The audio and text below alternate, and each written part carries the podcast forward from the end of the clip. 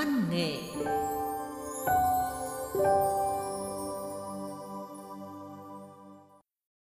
Thưa quý vị và các bạn, Nguyễn Thị Minh Thúy, bút danh là An Thư, hiện chị đang công tác tại Đài Phát thanh Truyền hình Thanh Hóa. Bên cạnh làm báo, chị còn viết thơ và truyện ngắn. Truyện ngắn Hoa gạo của mùa sau của An Thư được đăng trên báo Văn nghệ. Truyện ngắn kể về hai ông cháu là Lão Du và Miên, cuộc sống khổ cực vất vả, nên đúng vào mùa hoa gạo đỏ, Miên lên thành phố làm việc cho người họ hàng xa.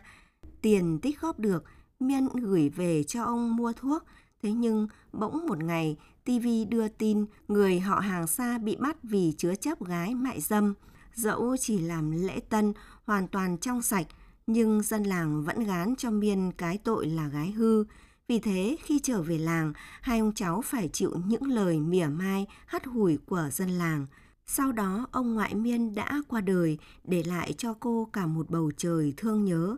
Làm ba ngày cho ông ngoại xong, Miên gửi lại dì họ tờ di chúc với chìa khóa căn nhà, rồi gói ghém quần áo. Miên lại rời làng lên phố. Ngày Miên đi, gió thổi vun vút, đường làng gập ghềnh, ổ gà. Miên ngoái đầu nhìn cây gạo già trơ trụi khẳng khiu, vươn những cánh tay già nua trên bầu trời xám xịt. Miên quay đi, lòng tự hỏi, mùa sau cây gạo có còn trổ hoa. Tự hỏi lòng mình như vậy, song Miên quả quyết rằng mùa hoa năm sau Miên sẽ về, về để trả nghĩa cho người ông đã nuôi nấng cưu mang mình, trả nghĩa cho vùng đất mình đã sống, đã chịu bao điều thị phi tủi cực. Trong lòng Miên vẫn rực rỡ một mùa hoa, Miên dẫn bước đầy quả quyết trên con đường mà phía trước còn bao trông gai thử thách. Trong chương trình hôm nay, chúng tôi xin giới thiệu tới quý vị và các bạn truyện ngắn Hoa gạo của mùa sau của An Thư, Nguyễn Thị Minh Thúy. Truyện ngắn được thể hiện qua giọng đọc của Thủy Dung. Mời quý vị và các bạn cùng nghe.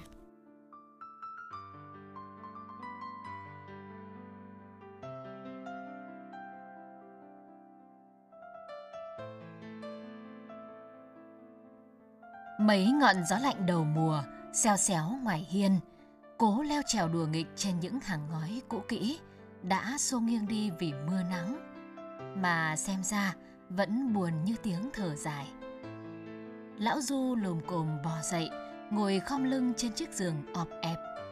Mùi ẩm mốc sộc lên, khiến cơn hò tức ngực nổ ra sổ sụ.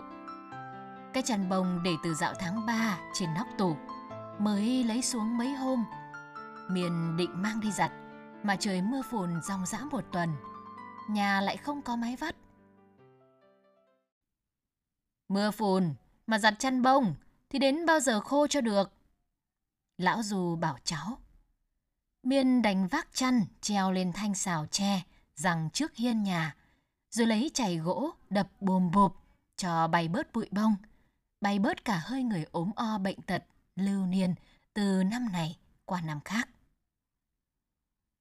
Trời chiều cả gió, chắc miền đã ra ngoài bãi, hái mớ cải về luộc Nhớ đến cháu, mắt lão dù tự dưng dìn ra giọt nước đục ngầu. Cơn tức ngực lại tràn đến, kèm theo một tràng ho, rũ rượi. Lão cầm cây gậy, thập thững ra ngồi ngoài bậu cửa. Cây gạo ngoài con đường lớn, ngay trước nhà, đang bắt đầu mùa rụng lá. Vài ngọn gió ảo qua, lá rơi xào xạc, bay cả vào sân trong. Đúng là miên, tranh thủ lúc ông ngoại chợp mắt, ra bãi hái rau. Đầu mùa, ngông cải chưa lên, cũng chưa trổ hoa vàng. Mùi cải non, hăng ngọt, phủ vào lòng miên, chút dịu dàng ký ức tuổi thơ đồng bãi. Miên rời làng đi, chỉ chưa đầy hai năm. Mà đến khi quay đầu, đường về sao đã như xa xôi ngàn dặm dẫm chân lên đất ẩm, miên nghe nhưng nhức gió mùa thổi ngang qua tóc. Miên là đứa trẻ mồ côi của làng. Hồi nó chập chững biết đi, bố nó bỏ ruộng đồng theo người ta, lên mạn ngược làm phô vàng. Người làng hồi ấy đi nhiều, có người trúng quả, đem vàng về đổi tivi, xe máy, bếp ga, quạt điện đắt tiền. Bác Tiến, chú Vĩnh xây hẳn được nhà hai tầng to nhất làng. Bố Miền cũng hăm hở ra đi, với mơ ước cuối năm về mua chiếc Honda chở vợ đi chợ huyện chơi. Vàng đâu chẳng thấy. Nửa năm sau, người phu cùng làng ghé nhà hốt hoảng, báo tin hầm sập. ầm một tiếng, thế là xong, chết mất xác rồi không tìm được đâu. Mẹ Miên mới 22 tuổi, môi đỏ, má hồng, là con cả mà tính tình như trẻ con. Gào khóc chồng được dăm hôm, xong đã lại chải tóc bằng dầu dừa thơm nức. Chồng chết chưa được một năm, mẹ ôm miên, lúc đó nhỏ tí hin, gầy như con nhái bén, mũi dãi tèm lem, về giao cho ông bà ngoại, rồi theo người tình xã bên vào Tây Nguyên làm kinh tế. Cuộc sống cũng khó khăn. Năm bảy năm, mẹ mới về một bận. Được dăm hôm lại tất tưởi đi. Chả bao giờ cho Miên nổi bộ quần áo đẹp. Nói gì đến chuyện gửi tiền nuôi con ăn học. Mày có mẹ mà như không con ạ. À. Khốn nạn cái thân tao, để ra hai đứa con gái chẳng ra thớ gì. Khi còn sống, bà ngoại thường nhức miên cái câu ấy. Mỗi khi bà cầm chổi dừa, quét quèn quẹt trên sân gạch. Hay khi vất vả chạy cuống cuồng cả sân thóc lúc trời mưa. Nhức cháu mà thương cháu, thương mình, rừng rừng nước mắt. Mẹ Miên đã chả trông được gì. Dì hoa của Miên lấy chồng ngay giữa làng, nhà có của mà cũng chẳng ngó ngàng gì đến bố mẹ già. Một bát canh cần, dì còn tiếc cái công mang sang cho bố mẹ.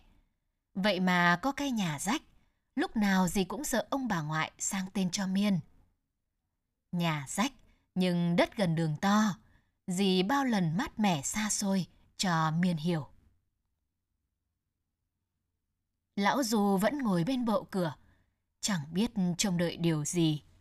Trời mỗi lúc một lạnh, khiến tấm thân già run rẩy. Hồi vợ lão mất, Miên mới 15 tuổi.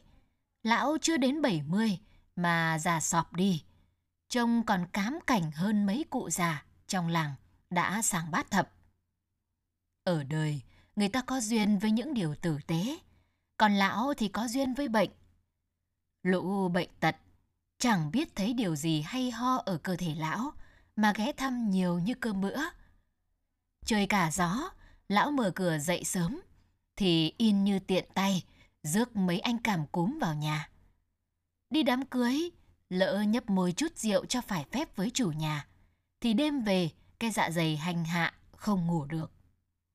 Bệnh tim thâm căn cố đế, làm lão yếu người đi. Bác sĩ trên huyện bảo vậy. Hai xào ruộng lúa, ít đất bãi trồng rau, với bầy gà vài chục con, một tay miên lo liệu. Cái sổ hộ nghèo không làm gia cảnh hai ông cháu khá khẩm hơn, nhưng cũng trợ lực cho Miên học hết cấp 3. Cháu học chả giỏi nên chả thi đại học đâu. Miên ra vẻ tươi cười bảo ông ngoại vào ngày hè năm nó 18 tuổi. Là nó nói cho ông lão đỡ buồn, trừ nó đậu đại học thì ai nuôi nó. Xong cấp 3, Miên ở nhà làm ruộng hơn một năm nữa. Nó sợ đi làm xa, không có ai chăm sóc cho ông ngoại. Làm ruộng mà má da vẫn trắng, mắt to tròn long lanh. biển đẹp như bông hoa gạo vừa nở hé trước nhà. Cậu khăng hàng xóm, làm thợ điện hay ghé chơi, thỉnh thoảng giúp ông cháu thay cái bóng đèn bị hư, bổ đống củi góc sân hay đóng đanh cho chắc cái chân giường ọp ẹp. Nhưng bệnh tim của lão Du ngày càng trở nặng. Mỗi hộp thuốc trợ tin đắt đỏ xén vào bữa cơm của hai ông cháu. Cái lần lão nhập viện đột xuất, Miên đứng ngoài hành lang bệnh viện, miếu máu khóc lóc. Mãi mới thấy dì Hoa mang tiền đến, mặt hầm hầm. Mày làm gì mà để ông ra nông nỗi này?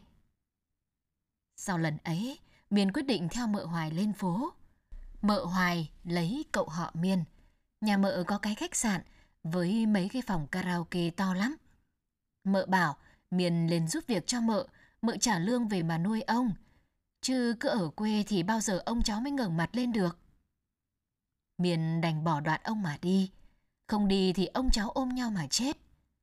Nó đi, vào cái ngày hoa gạo đỏ mãn khai nhất của tháng 3 năm ngoái. Khang dùng xe máy đưa Miên lên tận phố, chở loanh quanh qua mấy con phố dài, rồi mới lưu luyến trở về miền đi được một tháng thì về thăm lão Du. Nó díu dít mang cho lão hộp thuốc trợ tim đắt tiền, vài vị thuốc bổ, mấy gói bánh quy, thêm một cái áo may ô mới để mặc lúc sang hè. Nó gửi một triệu cho cô dần hàng xóm. Nhờ cô, sáng sáng đi chợ mua cho ông ngoại đôi lạng thịt, một khúc cá hay khoanh giò lụa. Nó còn giấm rúi cho ông tờ 500 nghìn. Bảo ông thèm gì cứ ra chợ làng mà mua. Ba tháng sau Miên về, nó đã cắt mái tóc dài. Năm tháng sau, nó mặc váy buông trùm qua gối, xinh đẹp như tiểu thư thị thành. Bảy tháng, tay nó đeo chiếc kiềng vàng hai chỉ. Một năm sau, nó bảo ông nó đã dành dụng được ít tiền để phòng khi bệnh ông trở nặng. Qua năm, nó còn định lợp lại mái ngói cho nhà bớt rột. Làng khen miên ngoan, khen lão Du có phúc như cháu ngoại. Mẹ Khang mấy lần đánh tiếng, năm sau muốn rước nguyên về. Con dâu tương lai nhà tôi đó. Bà toang toang giữa chợ, mỗi khi có ai đó khen miên đẹp người đẹp nết. Ấy vậy mà, đận tháng 7 vừa rồi, mợ hoài bị bắt. Người làng dâm gian hỏi nhau. Thì trên tivi đó, người ta đưa tin đó. Mặt mợ hoài trình hình ra đó. Mợ bị bắt vì là chủ của mấy đứa con gái hở đùi hở ngực. Chúng ngồi quanh mợ, gục vào vai nhau, lấy tay che mặt kín mít. Tụi trai làng truyền điện thoại cho nhau xem cái clip động trời. Chúng thì nhau đoán xem Miên là đứa nào trong số ấy. Làng trên xóm dưới xôn xao. Con Miên hư rồi, hóa ra là làm gái làm tiền. Cái ngữ ấy không bán thân bán xác thì lấy tiền đâu mà trưng diện, mà chữa bệnh cho ông nó. Không ai nói thẳng với lão Du, một lão già gần 80 tuổi, rằng cả cái làng này nghi cháu lão làm gái bán hoa mất rồi. Người ta chỉ mát mẻ xa gần, đủ cho lão băn khoăn. Nhưng có một người đã chẳng ngại mà hịch tuẹt vào mặt lão. Buổi sáng sau sự biến mấy ngày, dì Hoa sầm sập vào sân. Thấy lão Du ngồi trệu trạo nhai bát mì tôm, dì chu chéo. Ông đã biết gì chưa? Ông còn bảo nó ngoan nữa thôi. Ông còn bênh nó, không bênh con nữa thôi. Cháu gái ông lên phố làm đĩ. Ôi giời đất ơi, có con cháu làm đĩ, đẹp mặt cả cái nhà này rồi. Bát mì trên tay lão Du đổ ụp xuống. Những sợi mì vương vãi trên bàn chân gầy guộc, rối bung bang như lòng ông lão khốn khổ. Lão khóc, giàn ruộng nước mắt như đứa trẻ. Một tháng sau vụ việc chấn động ấy, Miên lầm lũi xách vali về làng. Khuôn mặt nó trắng xanh.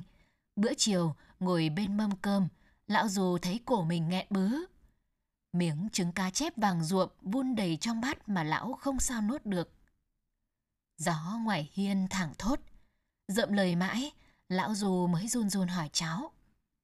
Con Miên, ông nghe bảo người làng này bảo mày lên phố làm... Có thật không hả con? Miên dừng đũa bên bát cơm. Nó nghe những hạt cơm hóa sỏi trong miệng mình. Ông, con thật là chỉ đứng quầy làm lễ tân cho khách sạn. Ông không tin cháu gái ông nữa à? Miên khóc, lão dù cũng khóc. Ánh sáng đèn nê ông đổ bóng hai ông cháu trên nền nhà gầy guộc. Mợ hoài phạm tội với đời, nhưng mợ tốt với Miên là thật. Hôm Miên lên phố, mợ đưa cho nó cái áo dài đỏ, rồi bảo nó khoác lên người. Khi nó trố mắt nhìn mấy cô gái mặc quần áo hở hang, thuốc lá phì phèo đi lại trong sảnh khách sạn. Mợ bảo nó. Đừng có để ý nha, cứ việc mình mà làm, không được đi theo mấy đứa đó nghe con. Miền đã ngoan đến thế, Miền đã làm như lời mợ hoài dặn, không để ý đến mấy đứa con gái tóc vàng chóe, mặc quần áo hở đùi hở ngực, nói câu nào bất cần đời câu ấy. Nhưng cả làng này có ai trên phố mà làm chứng cho Miên? Cải non đã đầy rổ mà Miên thì chưa muốn về. Trời chiều càng lúc càng lạnh. Miên muốn về muộn một chút để khỏi phải gặp người làng. Nhất là khỏi phải gặp Khang. Từ hôm Miên về làng đến giờ đã được ba tháng. Cái tiếng lên phố làm gái quẩn trên đầu Miên. Miên đi chợ, cô hàng thịt béo núc ních, mát mẻ hỏi.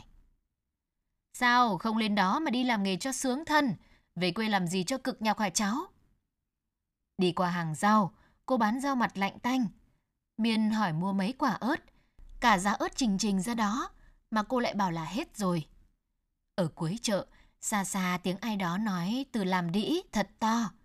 Chắc là để cho Miên nghe thấy. Những hôm đầu, Miên thấy người lảo đảo, đứng không vững, cố rào chân ra khỏi chợ, rồi về nhà úp mặt lên giường mà khóc. Sau Miên quen dần, nhưng mỗi lời nói cứ như dao nhọn, chạm vào lòng Miên, đau nhấm nhẳng.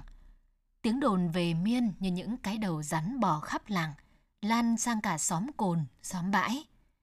Có hôm Miên đi ra ruộng, mấy đứa học sinh phóng xe đạp điện vút qua, còn kịp quay lại ý ới. Kìa, cái con kia trong clip bán dâm kìa chúng mày ơi! Hôm Miên mới về, Khang có ghé qua chơi, mặt dầu vời vợi. Miên cười buồn. Không lẽ anh Khang cũng nghĩ Miên xấu xa như mọi người? Khang im lặng. Miên khóc. Khang khẽ đưa tay vuốt má Miên, ngập ngừng bảo. Anh tin em. Vài chiếc lá gạo bị gió đánh bay, rơi xuống mặt sân. Chắc để làm chứng cho lời Khang nói. Nhưng từ hôm ấy, Khang không sang nhà Miên nữa. Gặp mẹ Khang ngoài đường, Miên chào, bà nguyết dài rồi làng xa như làng thứ bệnh dịch chết người. Lão Du vẫn ngồi ngoài bộ cửa. Trời đã bắt đầu nhập nhoạng. Bóng cây gạo tạc vào phía chiều sầm sẫm. Miền chưa về, chắc còn cố ở lại nhổ cỏ cho luống rau. Lão thờ thần nghĩ. Mấy tháng nay, Miền đeo cái tiếng làm gái trên vai. Ở cái làng Trung Du này, người ta khinh đàn bà làm đĩ, còn hơn khinh những thằng giết người hay ăn cướp. Làm đĩ một người, cả nhà mang tiếng. Có mấy bận, thường cháu quá, lão Du định dắt tay nó, ra giữa chợ làng mà hét toáng lên. Con Miên nhà tôi nó ngoan lắm, nó hiếu thảo lắm, nó không làm mấy cái nghề mặt hạng ấy đâu. Nhưng nào có ai hỏi thẳng vào mặt lão mà lão lại sưng. Về lại cũng đâu còn ai tin ông cháu lão. Những cơn đau thắt trong tim lại đến, làm lão Du lảo đảo. Lão tự thấy mình có lỗi với Miên. Cả đời lão làm gánh nặng cho vợ, cho cháu gái. Giá lão không bệnh tật, Miên đã không lên phố, không phải đeo cái tiếng oan trời chẳng thấu này. Nghĩ vậy lão giấm dứt khóc. Những tiếng khóc khiến hơi thở của lão ngắt quãng. Đôi mắt lão nhòe đi, sáng lấp lánh hoa cà, hoa cải, rồi sẫm dần, sẫm dần. Khi Miên về đến nhà, trời đã sập tối. Nó thấy nhà yên ắng lạ kỳ. Bật công tắc bóng đèn, ánh đèn đỏ quạch. miền gào lên khi thấy ông ngoại nằm vật trên sàn gạch. Mắt đã dại đi. Tiếng gào thê lương vọng lên trời, bay khắp xóm làng yên ắng. Cơn gió ảo qua, lá gạo rụng rào rào. Hôm sau, làng đưa lão Du ra bãi. Cây gạo già đã kịp trụi sạch lá trong trận gió mùa đêm qua. Dì Hoa khoác mũ mấn áo tang, bò lết dưới gầm xe tang mà hờ khóc. Tiếng khóc nghe khô, đanh giòn như ngói.